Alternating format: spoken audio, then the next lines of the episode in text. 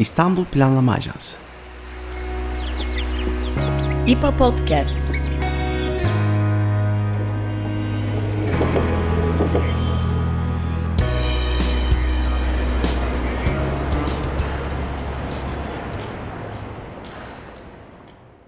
Merhaba, İstanbul Planlama Ajansı tarafından hazırlanan İPA Podcast'a hoş geldiniz. Ben Berkan Özer.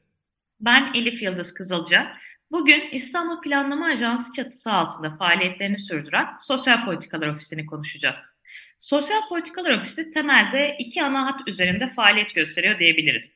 Bir yandan İstanbul Büyükşehir Belediyesi'nin mevcut hizmet ve politikalarını, sürdürülebilir kalkınma hedefleri ve İstanbul Büyükşehir Belediyesi stratejik planı çerçevesinde izleyerek değerlendiriyor.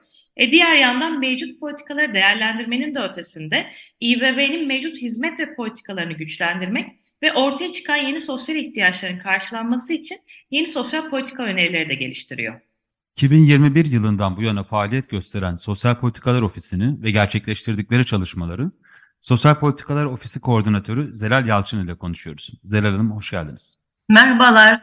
Biraz Ayrıntıya girmeden evvel filmi başa sarmak daha doğru olabilir. Çünkü e, bir yandan siz de İstanbul Büyükşehir Belediyesi bünyesindeki Sosyal Hizmetler Dairesi Başkanlığı'nda çeşitli görevlerde yer alan bir ekip olarak kurulu Sosyal Politikalar Ofisi sanıyorum. Bu açıdan daire başkanlığı ile kesişimleri, farklılıkları, ortak yapılan işleri nasıl tanımlarsınız veya daha genel bir yere de gidecek olursak İPA içerisinde Sosyal Politikalar Ofisi İstanbullular için ne anlama geliyor?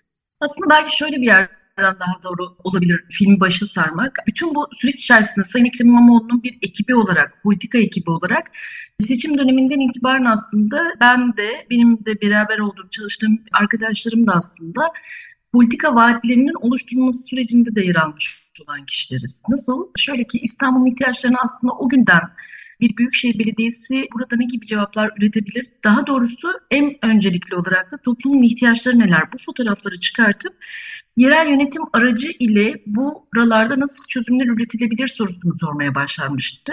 Yani bu yaklaşımın kendisi ihtiyaç analizi yaparak, ihtiyaç odaklı toplumun e, büyük ve görünmeyen kısmının aslında ihtiyaçlarının öncelendiği bir yaklaşım biçimi seçim döneminden itibaren Sayın Ekrem İmamoğlu'nun bir vizyonu olarak önümüze konulmuştu ve orada yer alma fırsatında bulunduk. E sonrasında da seçim sonrasında da e, birinci ve ikinci seçimler diyeyim hani buna aynı zamanda. Birinci ve iki turlu seçim İstanbul Büyükşehir Belediyesi'nin iki turlu seçimiyle İstanbul Büyükşehir Belediyesi'nin başkanı olan Ekrem İmamoğlu'nun bu vaatlerini Tam da icranın içerisinde e, o mevcut bulunan İstanbul Büyükşehir Belediyesi'nin araçları içerisinde nasıl hayata geçirilir kısmında yer almaya başladık. Aynı zamanda bütünlüklü bir politika olarak stratejik plan sürecinde yer aldık ve o stratejik planın içerisinde bir sosyal politika meselesini sosyal hizmetlere indirgemeyen, o tarafta güçlendiren, e, hak temelli yaklaşımı, büyük kesimlerin ihtiyaçlarının karşılanmasıyla ilgili yeni ve proaktif adımların atılması, örneğin Yuvamız İstanbul gibi, örneğin Genç Üniversiteli Yardımı gibi, Halk Süt gibi pek çok hizmetin hayata geçirilmesi için sosyal hizmetler boyutunda bir çalışma yürütüldü. Ama tek boyutu bu değildi çünkü sosyal politika dediğimiz şey aslında sadece ve sadece sosyal hizmetlere indirgenebilecek bir yanı yoktur. İstihdam politikalarıyla, kentsel planlamayla, baştan aşağısına şehrin kurgulanması, bu anlamda tasarlanması ve her bir vatandaşın eşit bir şekilde yararlanmasının imkanlarını e, oluşturmasını öngörüyor. Tam da bu noktada başta Sosyal Hizmetler Daire Başkanlığı olmak üzere Sağlık Daire Başkanlığı, Kültür Daire Başkanlığı, yanı sıra Strateji Daire Başkanlığı ve diğer birimlerle yoğunluklu olarak çalışmalar yürütüldü ilk aşamada. Tabii belli bir süre sonra artık yapının bu yeni vizyonu, Ekrem Başkan'ın yeni vizyonu aslında benimsemesi ve aynı zamanda tüm yapılarıyla, tüm unsurlarıyla sahip çıkmasıyla beraber çok daha rayına giren bir icra sisteminden bahsedebiliriz. Daha oturmaya başlayan bir icra sisteminden bahsedebiliriz. Bu süreçte pandemi gibi bir fotoğrafla karşılaşıldı tabii ki. Pandemi pek çok kurguyu, planı dünyanın aslında tamamı için sadece İstanbul ve İstanbul Büyükşehir Belediyesi açısından değil, dünyanın tamamında küresel anlamda e, ülkelerin, şehirlerin, mahallelerin, evlerin aslında yaşamın değişimiyle ilgili bir ne derler ona uyarı niteliğindeydi. Ve bununla beraber değişen, derinleşen ihtiyaçlar, sorunlar ortaya çıktı. Bununla beraber de tabii ki çeşitli adımlar atıldı hem e, büyük şehir icrası noktasında ama aynı zamanda bu değişmekte olan yapıyı biz İstanbul Planlama Ajansı'na nasıl e, bir e, vücut buldurabiliriz sorusunda Sosyal Politikalar Ofisi'ni burada da dahil ederek, bu yapının içerisinde de dahil ederek sürdürülebilir bir modele geçmiş olduk. Peki mesela İstanbul Planlama çatısı altında olan çalışmalara dönelim ve iki yıldır aslında burada birçok çalışma gerçekleşti. Hatta bazı sahalarda birlikte çalışma fırsatımız da oldu. Şimdi ben bir sosyolog olarak farklı saha deneyimlerimi düşündüğümde İBB çatısı altında o sahada insanlarla bir araya gelmenin farklı bir sorumluluğu olduğunu gördüm. Yani bir araştırma sahasından hizmet sahasına aslında e, ayıran şey belki de bağlı olduğumuz kurum oluyor bazı zamanlarda. Bu bağlamda hani uzun süredir de alanda olan bir insan olarak düşündüğünde araştırma sahasıyla hizmet sahasını ayıran şey ne? Bir ikinci olarak da İBB çatısı altında sahada olmanın, araştırma yapmanın, insanlarla görüşmenin avantajları ve handikapları neler? Bunları nasıl değerlendirirsin? Elif çok önemli bir şey aslında e, işaret ettin. Bugün bakıldığı zaman aslında sahada, alanda İBB çok fazla unsuruyla işte halkla ilişkilerinden muhtarlık daire başkanlığına, sosyal hizmetlerinden bölgesel istihdam ofislerine, Enstitü İstanbul İSMEK e, programlarına, gençlik ofislerine kadar pek çok alanda ya da park bahçeler, güvenlik, işte temizlik bütün bu alanlarda bildiğiniz birebir de sahada hizmet alanındaki unsurlarla aslında her 7 gün 24 saat diyebileceğimiz bir şekilde bir e, hizmet alanı yürütüyor. Ancak şöyle bir gerçeklik var ki hizmeti gerçekleştirmekle bazen o e, gerçekleştiren çalışma arkadaşlarımızın da aslında zaman zaman çalıştıkları alanda vatandaşa daha iyi hizmet oluşturabilmek için zaman zaman fikirleri olabiliyor. Bazen tam da işin içerisinde, o yoğunluk içerisinde tırnak içerisinde söyleyeceğim kaybolan ya da o akış tamamlamaya e, odaklanan bir ritmi e, oluyor. Şimdi hem akademik hem politik olarak yani sosyal politikalar vizyonu içerisinde bütün bu çalışma alanlarının kendisine bakmak ve değerlendirmek ve geliştirmeye yönelik hareket etmek aslında daha doğrusu sorunları tespit etmek diyeyim de her şeyden önce bir araştırma konusunun e, araştırma alanının karşılığı. Ama ben açıkçası İstanbul Planlama Ajansı'nda Sosyal Politikalar Ofisi'nde bu sınırlılıkta kalan bir yerde değil, daha proaktif bir yerde olarak e, yerde tanımlıyorum. Ne demek istiyorum burada? Elbette ki bir herhangi bir araştırmacı, akademik bir araştırma, sosyal bir araştırma yani bütün bu yapının dışarısında olan herhangi bir araştırmacı gelip bizim yürüttüğümüz çalışmaları dışarıdan bir gözlem olarak etkisini değerlendirebilir, çeşitli sonuç raporları yazabilir, bunun üzerine yorumlar getirebilir, uluslararası örneklerle kıyaslayabilir, karşılaştırabilir ve çok kıymetli de katkılar sunabilir. Ancak tırnak içerisinde hem içeride hem dışarıda olan bu halimiz ve bir nevi araf hali diyeceğim.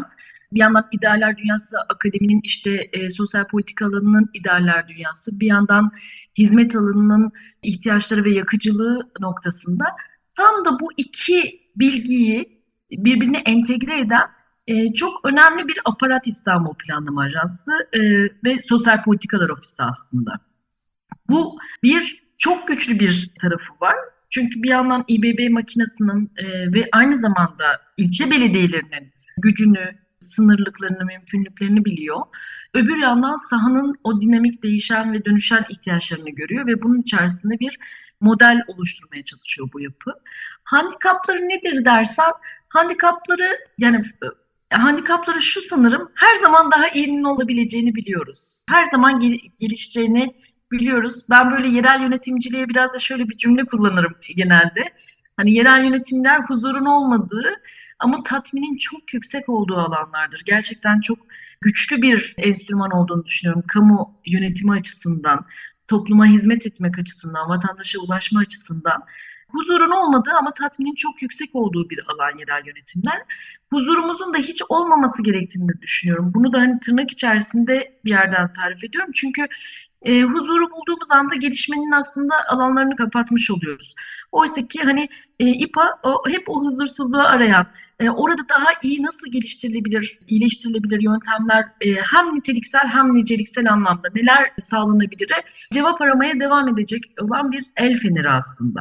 Zerel'in bu bahsettiğiniz tatminin de temel geçtiği hatlardan bir tanesi sizin de söylediğiniz gibi proaktif olmak e, diye tahmin ediyorum, diye anlıyorum daha doğrusu. Yani mevcutun üzerine bir şey önerebilmek, bir çözüm kapısı ya da bir model e, ortaya koyabilmek. SPO çalış Aynen. çalışmaları bünyesinde de farklı alanlarda pek çok e, proje, model yani model olarak bir öneriler ortaya kondu. Bunlardan biraz bahsedebilir misiniz? Farklı alanlarda bu e, bir e, düşünceler ya da sonuçlar, politikalar bütünü olarak bu modelleri nasıl tanımlarsınız? Neler ortaya çıktı? Neler uygulamaya yansıyabildi? Neler biraz daha beklemesi ya da daha üzerine düşünülmesi gerektiği sonucuna ulaştı? Biraz da bu hani uygulamaya yönelik deneyimlerle birlikte bu model önerilerinde e, değinebilir misiniz? Tabii ki yani tam da aslında buradaki yaklaşımı bir önceki aşamaya taşıyarak işte Yuvamız İstanbul, Halk Süt, Genç Üniversiteli Yardımı gibi bütün bu enstrümanlar aslında bu akıl ve zihinle, bu yaklaşımla oluşturulmuş olan yerler. Tam da tatmin alına sanırım en büyük oranda e, herkes için, e, herkes takdir eder ki bu hizmetlerin artık İBB bünyesi içerisinde verilebiliyor olması. Daha önce bir tane sığınma evi dahi olmayan, kadına yönelik şiddetle ilgili hiçbir çalışma yürütmeyen büyükşehir yapısının bugün şiddetle ilgili Türkçe, Kürtçe, İngilizce, Arapça hizmet verebiliyor olması. Keza Yuvamız İstanbulların çok hızlı bir şekilde binlerce çocuğa, aileye hizmet veriyor olması en büyük tatmin alında. Ama dediğimiz gibi bütün bu süreç içerisinde gelişen, değişen ve bazen de daha da derinleşmesi gerektiğini düşündüğümüz noktalar da oluyor. Örneğin biz pandemi sonrasında aslında bitmeyen bir süreç olarak da sonrasında tırnak içerisinde kullanmış olayım burada. Pandeminin e, büyük kapanmanın diyeyim daha doğrusu ardından okulların açıldığı dönemde şöyle bir araştırma yaptık. Eğitimde geri kalanlar, pandemi sonrasında eğitimde geri kalanlarla ilgili bir araştırma gerçekleştirdik. Ve o gerçekleştirdiğimiz araştırmanın içerisinden bize bazı ödevler çıktı. Bize derken sadece İstanbul Büyükşehir Belediyesi'ne değil. Çünkü biz çıkarttığımız raporları İBB özel çalışmıyoruz. Bir yerel yönetim buralarda hangi proaktif aksiyonları alabilir, neler yapabilir sorusuna cevap bulmaya çalışıyoruz. Örneğin okul gıdası meselesi elbette ki bu ülkede çok uzun yıllardır bu alanın unsurları tarafından, özneleri tarafından dillendiriliyor. Sosyal politika alanındaki pek çok uzman tarafından değerlendiriliyor. Ama şunun altını çizme fırsatı bulduk. Bakın pandemi döneminde derinleşen bir yoksulluk oldu. Burada iyice sıkışan bir alan oldu. O yüzden okul gıdası şu şu yöntemlerle harekete geçirilebilir, alınabilir, adım atılabilir. Nitekim bu alanda da her ne kadar işte merkez yerel gerilimi mevcut olmaya devam etse de bu alanda oluşturulabilecek çeşitli modeller, şu modelle yapılabilir, bu modelle yapılabilir, bu modelle yapılabilir diye çeşitli versiyonlarla, ihtimallerle beraber olasılıkları ortaya çıkarttık. İBB açısından değerlendirilmesi ve geliştirilmesi, icra tarafından değerlendirilip geliştirilmesi için. Keza benzer bir şekilde gerçekleştirdiğimiz bir atık işçileri raporumuz vardı. Atık raporumuz vardı. Kentte hem ekonomik hem ekolojik çok ciddi bir karşılığı olan atık işçilerinin regülasyonuyla ilgili en formal alandan formel alana geçişiyle ilgili nasıl bir yöntem geliştirilebilir? Bununla ilgili uzmanları bir araya getirdik, uluslararası kuruluşları bir araya getirdik. Keza alanın, sahanın sanayi derneklerini bir araya getirdik ve yerel yönetimlerle bir model oluşturduk. Burada şimdi bu sorunu çözmek için elbette ki bugünden yarına hızlı bir şekilde olabilecek bir şey değil ama bir adım, nasıl bir yoldan aslında bizim e, tuğlalarımızı dizmemiz lazım, yolumuzdaki taşları, yoldaki taşları nasıl dizmemiz gerektiğine dair bir modelleme oluşturduk.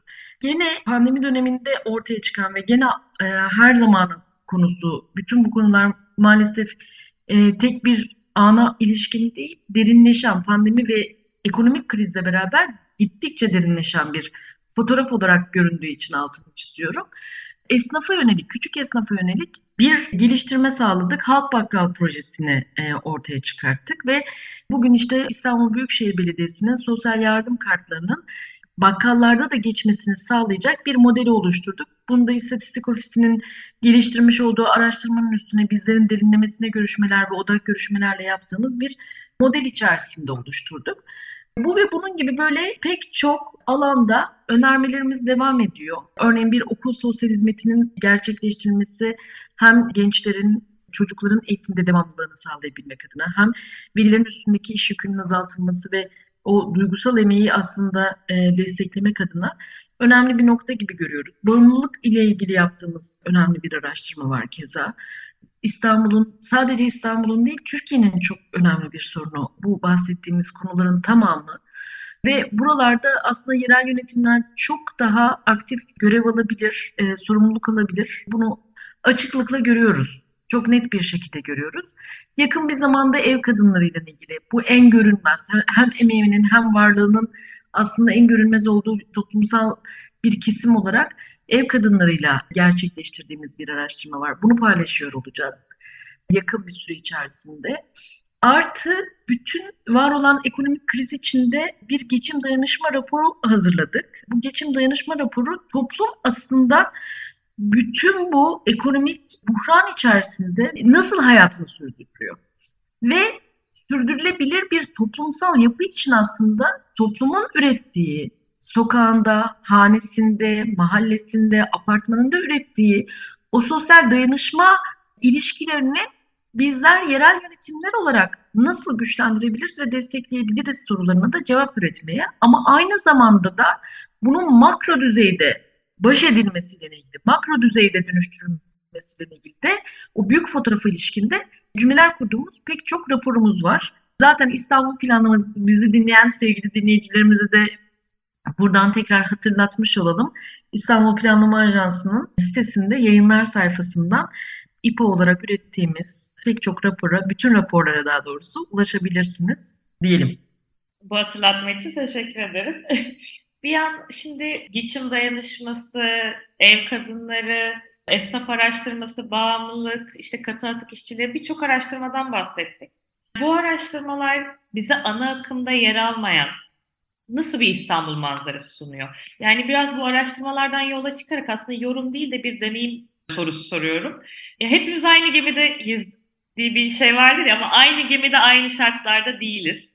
Yani kuryeler, ev kadınları, üniversite öğrencileri, hatta ne eğitimde ne istihdamda olmayan gençler, çocuklar, yani farklı kesimler üzerinden İstanbulluları o geminin içinde mesela diye düşünürsek bir metafor neler ortaklaştırıyor, buluşturuyor, neler ayırıyor? Sevgili Elif, öncelikle bir yorum yapmak zorunda kalacağım sanırım burada. Şöyle bir yorum o da. Bütün büyük fotoğrafta görünmeyen değil gösterilmeyen diyeceğim burada. Ama bu yoruma zannedersem pek çok kişi de katılır. Yani biz bugün ana akımda hem araştırma hem işte medyada hem işte basında e, pek çok sınırlıklar içerisinde ne mesleklerin ne işte ihtiyaç sahiplerinin yani ne uzmanlıkların ne akademinin ne de ihtiyaç sahiplerinin sesinin duyulmaz, görülmez, gösterilmez olduğu bir gerçeklik içerisindeyiz. O görülmeyen ve gösterilmeyen e, daha doğrusu e, gösterilmeyen fotoğrafın kendisini her alanda mutlaka ve mutlaka ortaya koymakla ilgili önceliklerimiz var. Çünkü aslında hani çoğunluk denilen şeyin kendisi bu, bu toplam. Kadınlar, çocuklar, emekçiler, çalışanlar, kent yoksulları, emekliler, yaşlılar. Bu fotoğraf aslında çoğunluk. Bizlere gösterilen ve tartıştırılan ve ihtiyaç alanı olarak tarif edilen e, bir avuç e, insanın ötesinde var olan kaynakların, tüm kamu kaynaklarının ve imkanların tam da bu toplam için nasıl harekete geçirilebileceğinin işaretini koymaya çalışıyoruz, izini sürmeye çalışıyoruz. Dolayısıyla biz yaptığımız tüm araştırmalarda sorularımızı sorarken bazı ana kesenlerimiz var. Bu ana kesenlerimiz neler? Örneğin X araştırması gerçekleştirirken bir saniye buradaki toplumsal cinsiyet meselesine de bakalım. Kadınlar nasıl yaşıyor bu sorunu? Başka bir araştırma gerçekleştirirken bir saniye burada yaşlılar acaba nasıl yaşadılar? Pandemiyi nasıl yaşadılar? Bizim onlarla da bir konuşmamız gerekir. Veya gençlerle de konuşmamız gerekir. Engellilerle de konuşmamız gerekir diye mutlaka elimizde anahtarlarımız var ya da büyüteçlerimiz var. Bu büyüteçlerle beraber, bu merceklerle beraber o sorunun kendisine bakmaya, anlamaya ve aynı zamanda bunu raporlayıp göstermeye çalışıyoruz. Biraz da buradan hareketle şimdi dediğiniz gibi sizin de çok farklı kaynaklardan e, araştırmalar üzerine inşa ediliyor bu politikalar, araştırmalar, modeller.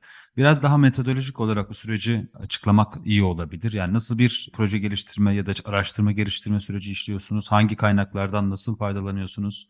Yeni kaynaklar oluşturabiliyor musunuz ve nasıl çalışıyorsunuz? Bu süreci biraz daha özetleyip belki bundan sonra hatta ya bu dışarıdan da araştırmacılara çok ilgisini çeken bir konu olduğu için özellikle sormak istedik. Ve hatta bunun üzerine de belki bu kaynaklara nasıl erişilebileceğine dair yani web sitesinden de bahsettiğiniz çeşitli ayrıntılarda paylaşabilirsiniz. Belki. Öncelikle araştırma yöntemlerimizin yani bir akışımız içerisinde mutlaka literatür taramasını olmazsa olmaz olarak gerçekleştirdiğimiz bir konu.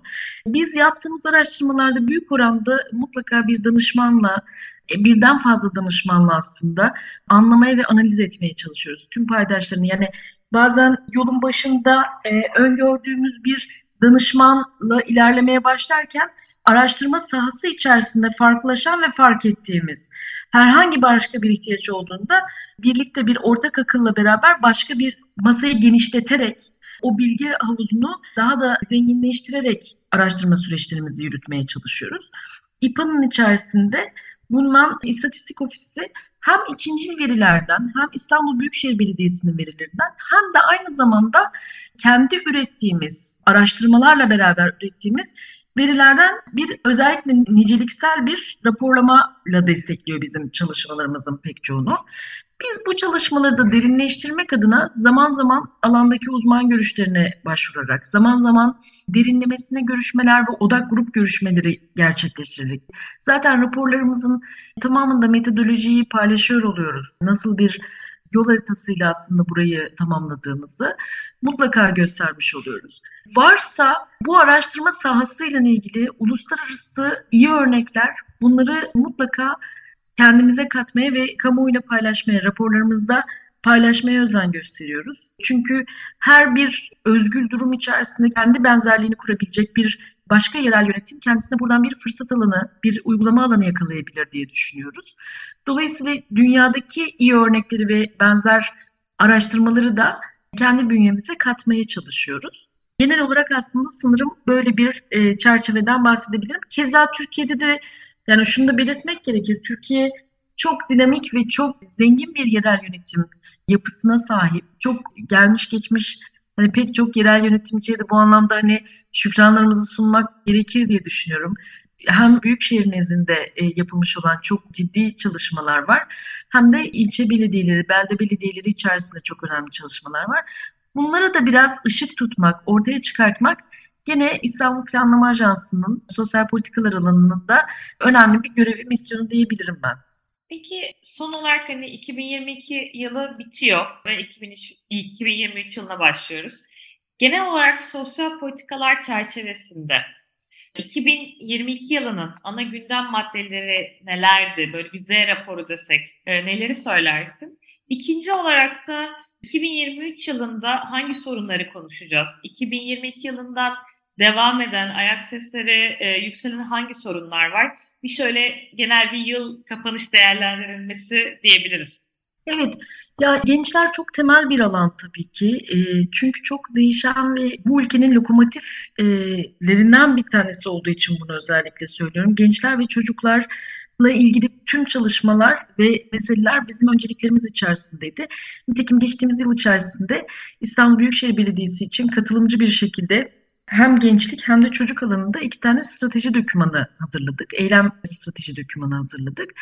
Bunlar çok güçlü iki doküman oldu. Yanı sıra engellilikle ilgili hazırlamış olduğumuz bir strateji eylem dokümanımız var. Bu üç dokümanı da kendi alanında uzman çok özel danışmanlarımızla gerçekleştirdik. İsimlerini de buradan analım aynı zamanda. Sevgili Leden Yurtta Gülen hocamız genç gençlik alanında çalıştık. Volkan Yılmaz hocamızla e, engellilik alanında çalıştık. Zeynep Kılıç hocamızla da çocuk alanında çalıştık. Ve gerçekten çok nitelikli bir üç tane strateji dokümanımız hayata geçti.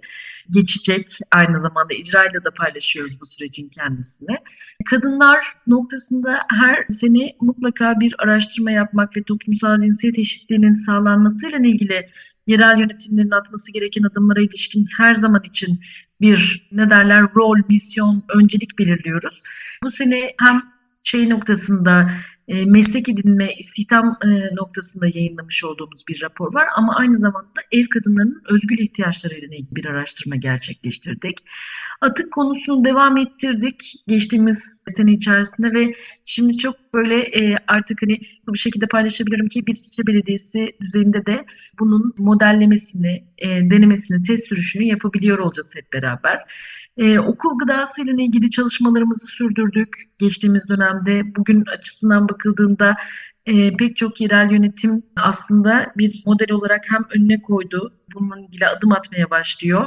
Hem de Milli Eğitim Bakanlığı da artık bunu gündemine almış durumda. Çok uzun yıllardır eylem planının içerisinde yer almasına rağmen bugün gerçekleştiriyor. Biz hani çocukların kazanmış olmasından dolayı çok mutluyuz o anlamda. Yoksullukla ilgili derinleşen ekonomik zorluklar içerisinde bakmaya ve görmeye ve anlamaya devam ediyoruz. Bu alanda çalışmaya devam ediyoruz. Seneye bu alanların üstüne gelebilecek noktalara bakacağız aslında. Bunlardan vazgeçtiğimiz değil hem bu alanları e, izlemeye devam edeceğimiz ama yanı sıra örneğin esnafla ilgili tekrar bir bakış geliştirmeye çalışacağız. Hedeflerimiz içerisinde bu var. Dijital dünya içerisinde e, gelişen imkanlar, fırsatlar ve zorluklar neler bunlara cevap oluşturmaya çalışacağız. Ve aslında daha fazla şey söylemek de çok mümkün değil çünkü şundan dolayı mümkün değil. Biz İstanbul'un değişen ritmi içerisinde cevaplar üretmeye çalışıyoruz. Bunu işte bugünden yarına bir reçeteyle değil, gerçekten anlık ihtiyaçlara dönük aksiyon alabilme esnekliğine sahip olan bir yapı olarak söylüyorum. Dolayısıyla yeni gelecek olan e, ihtiyaçları da göz önünde bulundurmaya devam edeceğiz. Bir artı bir şey olarak söyleyeceğim yalnız. Geçtiğimiz sene yaptığımız ve önümüzdeki dönemde de konuşacağımız daha henüz yayınlanmadığı için hani bir teaser olarak geçmiş olayım ben bunu. Konut krizi ve ekonomik darboğaz içerisinde, artan kira rakamları içerisinde mevcut kentsel evsizlik meselesi yani sokak evsizliği meselesinin artma riskine ilişkin de bir yayın hazırlıyoruz şu anda ve burada aslında atılabilecek adımlarla de çeşitli çözümler üretilmeye çalışıyor olacağız. Valla bütün bu anlattığınız, sunduğunuz çerçeve çok bir yandan heyecan verici, politikaların giden aksına dair bir yandan da e, hem merak uyandırıcı ama bir yandan da keşke e, bu konular olmasa da böyle araştırmalara gerek kalmasa da diye de düşünüyor insan. Toplamda çok teşekkür ediyoruz. E, bugün İstanbul Planlama Ajansı Sosyal Politikalar Ofisi Koordinatörü Zeral Yalçın ile konuştuk. Hem yapılan araştırmalar hem Sosyal Politikalar Ofisi'nin çalışmalarını ve bundan sonrasından bahsettik. Bu biraz da şundan da daha da ilgi çekici ettiğini söyleyebiliriz bu konuşmanın. Mevcut İBB yönetiminin özellikle sosyal politikalar konusunda önceki yönetimlerden ya da farklı bileşenlerden ne kadar ayrıştığını görebiliyoruz. Bu sosyal politika hazırlama sürecinin ve uygulamanın arka planına dair bilgiler almış olduk bu konuşmayla da. Özellikle pandemi etkisinden hareketle de e, bu çalışmaları nasıl ivme kazandığını da dinledik. Tüm bu e, konuşmalar, paylaştığınız görüşler, yorumlar, çalışmalarınız için çok teşekkür ediyoruz Zelal Yalçın'a da. Bundan sonrası için de İstanbul Planlama Ajansı'nın internet sitesi için hem çalışmalar vesaire üzerinden de ilgililerin bu konudaki raporları e, ilgiyle takip edeceğini, inceleyeceğini söyleyebiliriz sanırım. Zelal Hanım tekrar tekrar teşekkürler. Ben çok teşekkür ederim. Gerçekten bu e, seriyi herkes takip etsin. Sadece Sosyal Politikalar Ofisi değil, İstatistik Ofisimiz, Kamusal Tasarım Ofisimiz, Aynı zamanda enstitü ofisimiz hep beraber Vizyon 2050 ofisimiz çok önemli çalışmalara imza atıyor.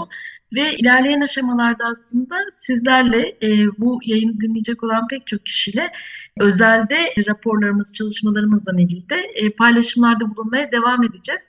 Yer verdiğiniz için çok teşekkürler bu keyifli sohbet için. Ne demek biz teşekkür ederiz. Biz teşekkür ederiz. görüşmek Bir sonraki üzere. bölümde görüşmek üzere. Görüşmek üzere. İstanbul Planlama Ajansı Podcast.